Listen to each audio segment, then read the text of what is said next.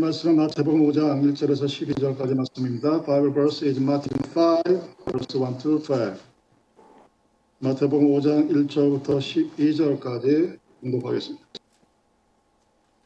예수께서 우리를 보시고 산에 올라가 앉으시니 제자들이 나온지라 입을 열어 가르쳐 가라사대 심령이 가난한 자는 복이 있나니 천국이 저희 것이니 애통하는 자는 복이 있나니 저희가 위로를 받을 것이니 온유한 자는 복이 있나니 저희가 땅을 기업으로 받을 것이며 위에 줄이고 목마른 자는 복이 있나니 저희가 배부를 것이며 궁일이 여기는 자는 복이 있나니 저희가 궁일이 여김을 받을 것이며 마음이 청결한 자는 복이 있나니 저희가 하나님을 볼 것이며 화평케 하는 자는 복이 있나니 저희가 하나님의 아들이라 일컬음을 받을 것이며 의를 위하여 핍박을 받은 자는 복이 있나니 천국이 저희 것입니다.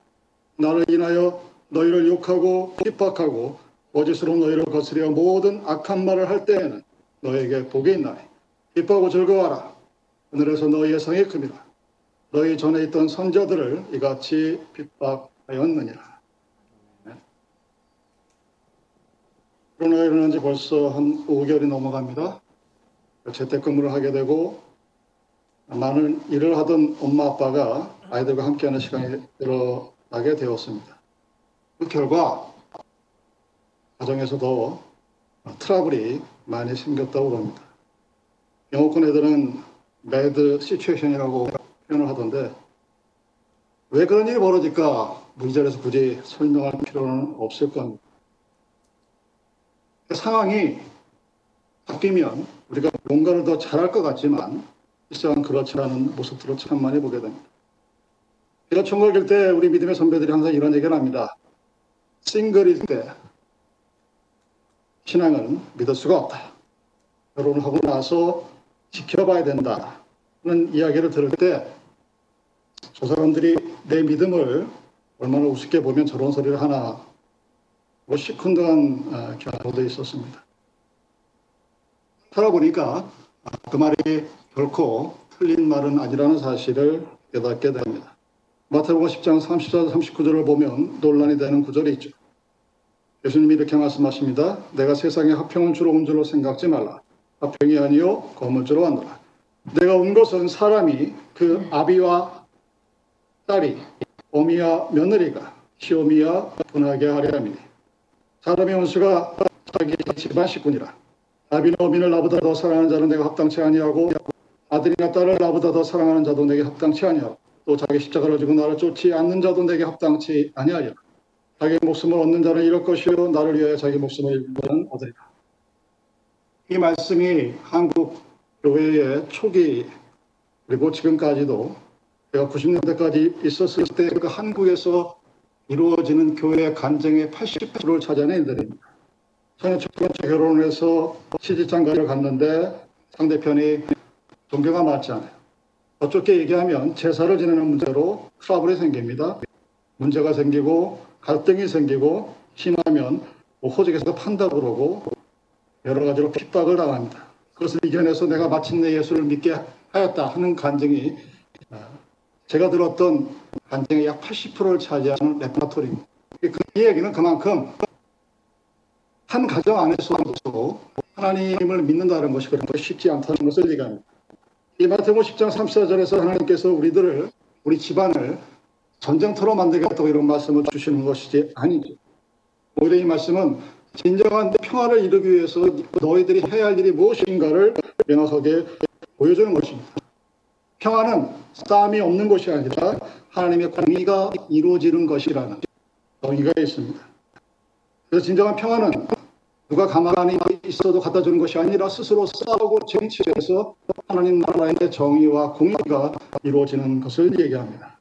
그 평화가 그저 만들어지는 것이 아니라는 것을 우리들에게 알려주고 있고 한국 교회 초기 교회 역사가 그 사실을 우리들에게 증명하고 있습니다. 우리가 만들어야 될 평화는 먼저 하나님과의 평화입니다.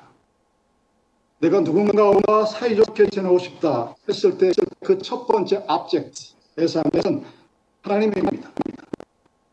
우리 인간은 죄를 통해서 하나님과의 평화를 깨뜨렸습니다. 우리가 깨뜨렸습니다. 근데 하나님은 거룩하시고 의로우신 분으로서 그 죄를 싫어하십니다.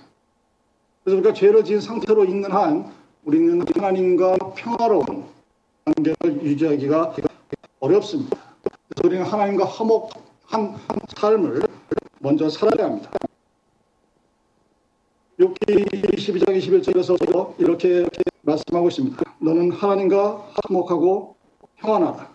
그래야면 복이 내게 이 말이야. 지극히 맞는 말씀이죠. 우리는 먼저 하나님과 화목해야 됩니다. 하나님과 평화로운 관계가 유지되어야 합니다. 어떻게 해야 그 하나님과의 평화로운 관계를 유지할 수 있을까?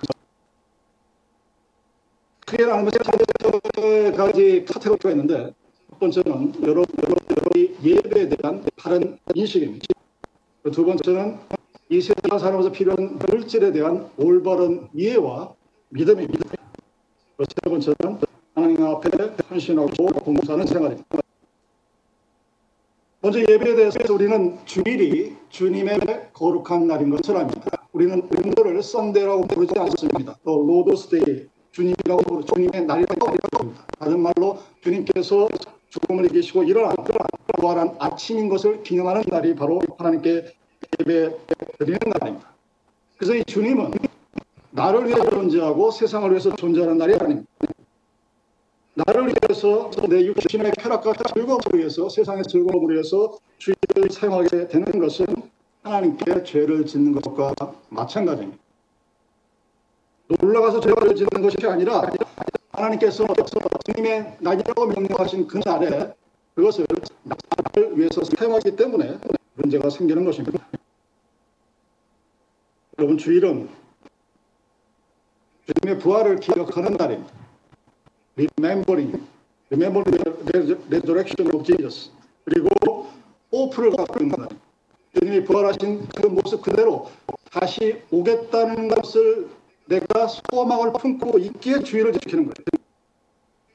예배는 확신이 분명하게 되면 우리들은 대충 예배를 드렸다는 것으로 만족하게 됩니다. 교회 카톡에 은퇴하신 목사님이 코로나 사태를 맞아서 쓴 개인의 기도문을 올려드리는 것을 봤을 것입니다. 그분이 그런 기도를 할수 있는 이유는 무엇일까를 한번 생각해 보시기를 바랍니다. 그, 그 은퇴하신 목사님이 자신의 전 목회 인생을 돌아보면서 인생의 말년에 자기 앞에 닥쳐있는 상황을 바라보면서 어떻게 고백합니까? 하나님이 이렇게 하셨습니다 하고 고백을 합니다. 같은 하나님 믿는 우리들 중에 어느 누군가는 사단이 그랬다고 펄펄 뛰는 사람도 있을 거예요. 근데 은퇴하신 그 목사님은 하나님이 우리들에게 시련을 주셨습니다라고 고백합니다. 그리고 시련을 통하여서 내가 무엇이 잘못되었는가를 깨닫기를 원하신다고 기도 하십니다. 예배가 마찬가지입니다. 하나님께 드린다는 사실을 우리가 망각하는 한 우리는 예배를 형식적으로 드릴 수밖에 없게 됩니다. 그 부분은 우리가 온라인으로 예배를 드리든 다시 모여서 예배 드리는 기회가 오든 간에 마찬가지입니다. 하나님 우리의 태도가 무엇인가를 묻고 있는 것입니다. 내가 진정 이 주일에 주님의 날을 주님의 부활을 기념하며 그분 다시 오실 날까지 나의 믿음이 지켜지기를 말하는 마음으로 하나님께 예배를 드리는가 하는 것을 우리들에게 원하십니다. 그것이 하나님과 평화할 수 있는 평화롭게 지낼 수 있는 첫 번째 태도입니다. 두 번째는 세상에서는 11조라고 얘기하지만 사실은 물질에 대한 올바른 믿음입니다. 여러분 믿는다는 표현을 얘기할 때 믿는다는 표현을 잘 설명할 수 있는 것이 무엇일까를 생각해 봤습니다. 자, 우리는 하나님을 믿, 믿습니다라고 고백을 합니다. 근데 하나님의 무엇을 믿을까? 이걸 과연 어떻게 설명을 해야 되냐? 수천 년 동안 주의 종들이 고민하던 주제 중에 하나죠. 오늘날의 이 믿음을 가장 잘 설명할 수 있는 것이 무엇이냐? 바로 돈입니다. 이 한국 교회 풍경에서 목사가 돈 얘기를 하면 무슨 큰 그냥 뭐, 뭐 이다시 하는데 여러분 여러분 다 생각해 보십시오. 여러분 돈이 뭡니까? 물질로 material로 따지면 돈이에요. 페이퍼. 페이퍼에다가 그 English로 dead president라고 하죠. 죽은 대통령들의 얼굴을 새겨놓습니다. 그리고 숫자를 넣어요. 그 숫자가 100달러도 있고 뭐 50, 20, 10달러 다 있죠. 근데 사람들은 그것을 종이쪽으로 보지 않습니다. 100달러짜리는 100달러짜리 값어치를 한다고 생각을 해요. 그리고 믿습니다. 왜 믿을까요? 그리고 그 크레딧을 줍니다. 왜 크레딧을 줄까요? 그 종이 조각이 조각이 종이 조각이 아니란 얘기입니다. 그냥 종이에다가 인쇄를 해서 맞출 수 있는 그런 것에 현재 것이 아니라고 모든 사람들이 믿습니다. 특히 전 세계 사람들이 믿습니다. 저 달러를 기본으로 자기 나라 환율을 조정하죠. 한국의 환율이 어떤 때는 1200원이 됐다가 1100원이 됐다가 900원이 됐다. 제가 미국에 처음 왔을 때 한국의 단위가 680불이었어요. 610원이었으면 1달러 살 수 있었습니다. 지금은 1200원을 줘요. 한국의 돈 가치가 떨어졌어요. 왜 그런 일이 벌어질까? 사람들이 이것을 어떻게 믿을까? 한번 곰곰이 생각해 보십시오. 여러분들 돈을 어떻게 믿습니까? 여러분 그 돈을 종이 조각이라고 생각해서 가지고 놀다가 딱 지치게해서 던져버리고 그 소식이 없으면 불로 태우고 그런 짓을 하지 않죠. 왜? 믿기 때문입니다. 단순한 돈이 종이가 아니라 그것이 100달러에 값어치를 하고 그것을 가지고 어디를 가면 내가 햄버거도 사 먹을 수 있고 차도 사 차도 사 차도 못 사줄 수 있는 믿음이 우리에게 존재하기 때문입니다. 그것이 바로 믿음이에요. 여러분 돈은 보이지가 않습니다. 여러분의 통장의 어카운트에 수십만 달러가 밀리언 달러가 있다 하더라도 숫자에 불과해요. 근데 우리는 그것을 믿습니다. 그게 바로 믿는 거예요. 내가 하나님을 믿는다고 했을 때 그 하나님이 하찮은 종이 조각이 아니라 뭔가 대단한 값어치가 있다는 것을 내가 인정을 하는 겁니다. 그리고 그 내가 그 100불짜리를 갖고 있을 때 100불이 나에게 뭔가를 해줄 것인가를 내가 믿어요. 나만 믿는 것이 아니라 모든 사람들이 믿습니다. 그랬을 때 우리는 이 물질을 과연 어떻게 받아들여야 할까? 코로나 사태 초기에 지금도 그렇고 왜 그렇게 교회는 주일에 예배를 드리려고 그러냐 여러 가지 이유 들으면서 제가 첫 번째 나온 이유가 그거다 돈 때문이야 그렇게 얘기합니다. 그 목사가 돈 거들라고 예배 드리는 거야. 이런 얘기가 믿지 않는 사람들의 입에서 나오는 것이 아니라 믿는 사람들의 입에서 나옵니다. 여러분, 제가 말씀드리지만 우리가 물질에 대한 올바른 성경적인 믿음은 모든 것이 하나님께로부터 하나님을 통해서 하나님께로 돌아간다는 로마서 12장의 신앙이 믿음에 대한 올바른 신앙관입니다. 모든 것도 하나님 뜻하시기 때문에 우리가 헌금을 하는 것도 하나님께 대한 믿음이 있을 가능합니다.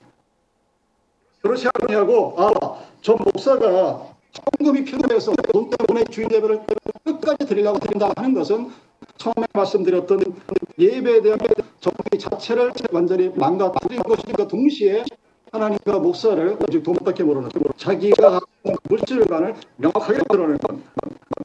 헌금은 갖고 있는 물질을 내가 하나님께 드린다는 것은 내가 하나님을 믿었을 때 가능한 겁니다. 내가 100%짜리 종이를 종이가 아니라 100%치의 값어치로 인정하듯이 하나님을 인정하고 믿었을 때 내 것이 아니라 그것이 하나님께로 왔다는 것을 믿었을 때만 가능한 것이 어려운 거예요. 그렇게 믿지 못하면 안 하면 안 하면 거예요. 그 목사가 헌금 때문에 주일 예배 드린다 생각하면 예배 참석 안 하시는 게 정답입니다. 참석을 하고 욕을 하면서 예배를 드리게 되면 하나님과의 화평은 이루어질 수가 없다는 얘기입니다. 하나님과 화평할 수 있는 방법은 헌신입니다. 헌신은 내가 주님의 은혜를 입은 만큼 나타납니다. 내가 주님께 은혜 받은 것이 백이다 라고 믿는 사람은 백을 할 것이고 그렇지 않은 사람은 그렇게 하지 않을 것이죠. 근데 내가 받은 것을 나는 알 수 있지만 하나님 어떻게 하실까? 하나님이 더 하시겠죠. 왜? 하나님이 우리에게 주신 은혜는 풀입니다. 그래서 만약에 우리가 하나님께로 주신 것을 가지고 나의 배를 채우기 위해서 살아간다면 당연히 그것은 하나님과 하나님 평이 멀어지는 경우가 될 수밖에 없게 되는 거죠. 그 상태에서 하나님 나에게 복을 주시고 세상에 복을 주세요. 라고 기도해봐야 그 기도가 응답이 될 리가 없게 되는 것입니다. 자, 여러분들이 하나님과의 화평하기 위해서는 먼저 예배에 대한 올바른 믿음과 물질에 대한 분명한 성경적인 확신과 그리고 헌신과 봉사입니다. 그래서 하나님과 화평하게 됐어요. 자, 하나님과 화평하게 됐으면 세상이 이렇게 끝나느냐? 그것이 아니죠. 이제는 우리들과 함께 살아가는 커뮤니티, 사람들의 평화를 만들어야 됩니다. 오늘 우리가 본문을 담은 팔복은 사실을 유심히 살펴보면 먼저 나와 사람들과의 관계입니다. 우리는 이렇게 살았을 때, 팔복을 가지고 살았을 때평 화로운 공동체를 유지할 수가 있게 되고 가정이 천국이 될 수 있게 됩니다. 먼저 심령이 가난한 사람이 평화를 만든다고 합니다. 심령에 욕심이 가득한 사람이 누가 사이좋게 지낼 수가 없겠죠. 통하는 사람이 평화를 만듭니다. 이웃의 슬픔을 보고서도 모른 척하는 사람 그런 사람과 함께 살면 평화로울 수 없겠죠. 누군가 아플 때 함께 아파해주고 누군가 힘과 힘들어할 때 함께 도와줄 수 있는 그런 공동체, 그런 가정이 평화를 만드는 사람입니다. 그리고 세 번째 온유한 사람이 평화를 만듭니다.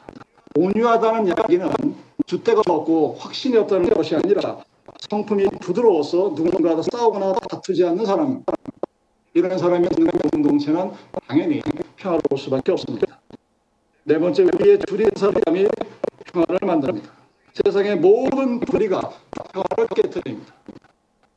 다시 한번 말씀드리지만 평화라는 하나님의 평강은 싸우지 않는 상태가 아니라 하나님의 공의와 정의가 이루어지는 것을 의미합니다. 그래 오직 하나님의 의가 우리의 삶의 판단 기준이 되었을 때 그 공동체와 가정이 평화를 이룰 수 있게 되는 것입니다. 다섯 번째, 국민이 여기는 사람, 이 사람이 평화를 만듭니다.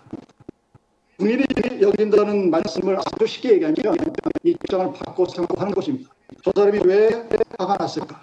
저 사람이 왜 울까?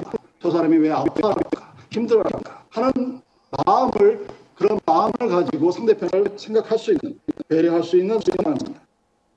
내가 나 자신을 위해서가 아니라 누군가를 먼저 배려할 수 있고 그 앞에서 예의를 지킬 수 있다는 사실은 그 안에 평화가 깃드는 것을 얘기합니다. 다섯 번째 마음이 깨끗한 사람이 평화를 만듭니다. 마음이 마음이 마음이야 성령이 그 안에 계시겠죠. 성령이 함께하는 사람이 평화의 사람입니다. 내 마음이 어려운 걸로 가득 차 있는데 성령이 내 안에 거주하는 성령의 잔이 될 수는 없는 것이기 때문입니다. 일곱째 화평케 하는 사람이 평화는 평화는 평화다. 소위 말하는 피스메이커는 가만히 있어도 되는 것이 아니라 평화를 만들기 위해서 고생과 희생을 감수합니다. 누군가의 비난을 들을 수도 있고 장난치 않는 소리를 들을 수도 있을지도 모릅니다. 그렇지만 더 나은 평화를 위해서 뭔가를 감수할 수 있는, 사람이 바로 화평케 하는 사람입니다. 그리고 여덟 번째 핍박을 받는 사람이 평화를 만듭니다. 예수를 제대로 믿는 것은 사실 어찌 보면 핍박받는 생각입니다. 내 마음의 평화를 위해서, 내 가정의 평화를 위해서, 내 일터와 마을을 위해서, 내 교회를 위해서 세상이 원하지 않는 세상과 다른 잣대와 기준을 가지고 살아가는 것은 결단코 쉬운 일이 아닙니다. 그럴 때 두려워하지 아니하고 담대하게 일할 수 있는 사람이 바로 핍박을 받아도 하나님의 나라를 가질 수 있는 사람입니다. 우리가 이렇게 살아갈 때 우리는 하나님과의 평화와 더불어 모든 사람들과의 나와 관계된 사람들과의 평화를 누릴 수가 있게 됩니다. 어찌 보면 그렇게 하는 것은 아니겠는데 그것이 과연 이 땅에서 가능할까 하는 이야기. 여러분 세상에서 부모 자식 간에도 다툴 경우가 있겠죠. 근데 그 다툼의 가장 큰 원인은 돈 문제입니다.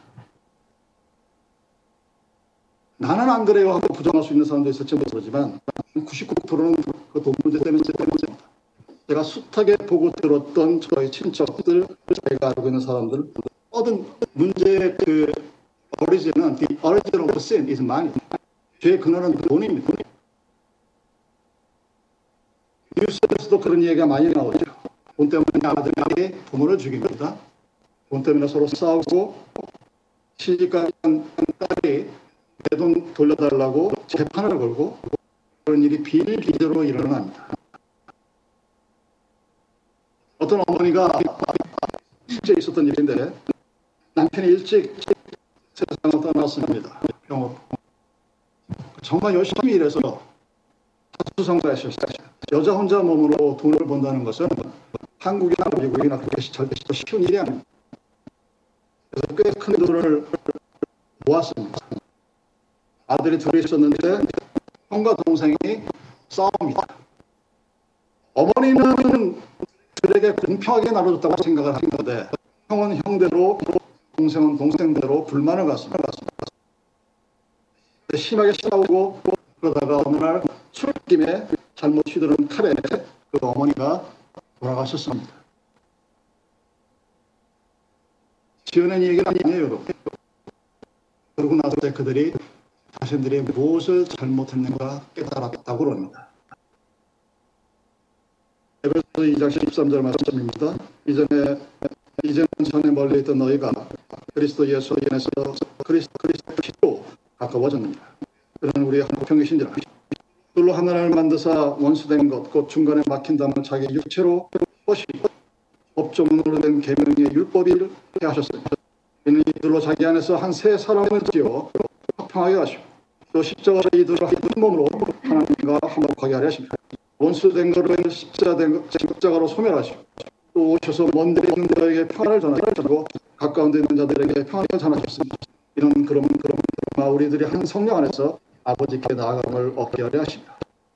우리는 믿는다는 것을 고백합니다. 그리고 그 믿음의 시초는 하나님의 아들 예수 그리스도가 십자가에서 나를 죽으셨다는 역사적인 historical fact로부터 시작이 됩니다. 그 십자가의 피로 하나님과 화목할 수 없었던 나와 여러분들이 하나님과 화평하는 하나님을 아버지로 부르게 되는 놀라운 은혜를 끼쳤습니다.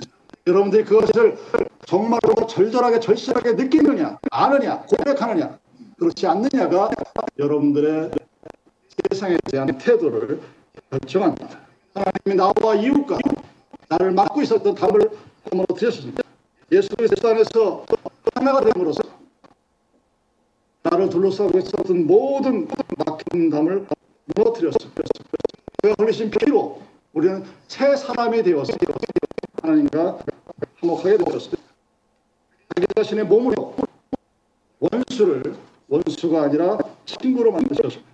예수의 피로 하나님과 우리들 사이에 평화를 만드셨습니다. 사랑하는 여러분, 어쩔 수 없는 이 코로나 통해서 이루어지는 이 예배가 예배입니다. 예배는 주님의 부활을 기억하는 날입니다. Remembering the resurrection of Jesus and hope for the second coming of Jesus Christ. 그리고 예수 그리스도가 다시 오실 그날을 소망하면서 드릴 때만이 그 은퇴하신 목사님이 절절하게 우리들에게 호소했던 것은 하나님 앞에서 하나님이 나에게 이 여러 가지 시련을 주신 것을 원망하고 한탄하는 것이 아니라 주여! 내가 지금 어떤 상태에 처해 있는지를 먼저 알게 하소서. 고백하실 수 있는 우리들이 되어야 합니다.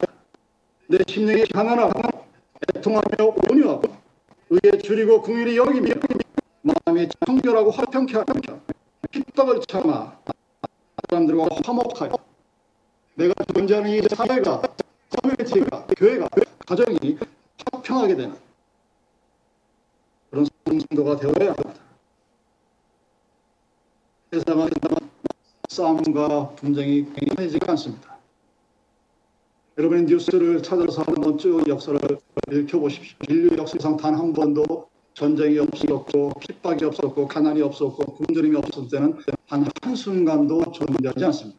단 지금의 옛날보다 조금 더 잘 먹고 잘 살 뿐입니다. 우리가 잘 아는 성 프란치스코가 평화를 위해서 이렇게 기도합니다. 주여 나를 평화의 도구로 써주소서. 미움이 있는 곳에 사랑을, 상처가 있는 곳에 용서를, 분열이 있는 곳에 일치를, 의혹이 있는 곳에 믿음을 하소서. 오류가 있는 곳에 진리를, 절망이 있는 곳에 희망을, 어둠이 있는 곳에 광명을, 슬픔이 있는 곳에 기쁨을 하소서. 위로 받기보다는 위로하며, 이해 받기보다는 이해하며, 사랑 받기보다 기보다 사랑하며, 주님을 온전히 믿음으로 영생을 얻기 때문이니, 나를 평화의 도구로 써 주소서. 그럼 평화는 하나님과는 내가 가만히 싸우지 않고 앉아 있는다고 보는 것이 평화가 아닙니다. 그 평강은 하나님께서 우리에게 주신 선물입니다. 내가 하나님 앞에 주님의 부활을 기억하고 다시 오실 그날을 소망하며 예배를 드리고 나에게 주어진 물질이 하나님께로부터 왔어. 하나님을 통해서 하나님께 돌아가는 from, through, to 분명한 물질관을 가지고 내가 하나님께 받은 은혜만큼 헌신하고 봉사할 때 우리에게 주어지는 역할이 역할이 바로 피스메이커 평화를 만드는 사람들의 모습입니다. 그래서 여러분들은 그 은퇴하신 목사님이 기도하신 것처럼 하나님 앞에 간절히 기도하면서 내 스스로 나의 삶에 내가 평화를 만드는 피스메이커가 되겠노라고 하나님의 도움을 간구하셔야 합니다. 그래서 여러분들, 여러분들 이 땅에 존재하는 하나님의 아들, 딸의 아이덴티티가 이 세상의 수많은 분쟁과 싸움 속에서 평화의 도구로 쓰임받는 정체성을 분명히 확립하셔야 됩니다. 여러분, 여러분의 삶이 주님께서 만드시는 그 평화의 도구로 쓰임받는 평화의 도구가 되었습니다. 주님의 사랑받는 선택받으신 아들딸이 되시게 되기를 간절히 기도합니다. 여러분, 누가 과연 천국을 소유한 자일까요? 누가 과연 천국을 가지고 천국의 삶을 살아가는 사람일까요? 그 사람이 하나님과 화평하고 사람들과 평화스러워 이 땅에 평화를 만드는 피스메이커로 존재하는 그 사람이 바로 천국을 가진 자입니다. 그렇습니다.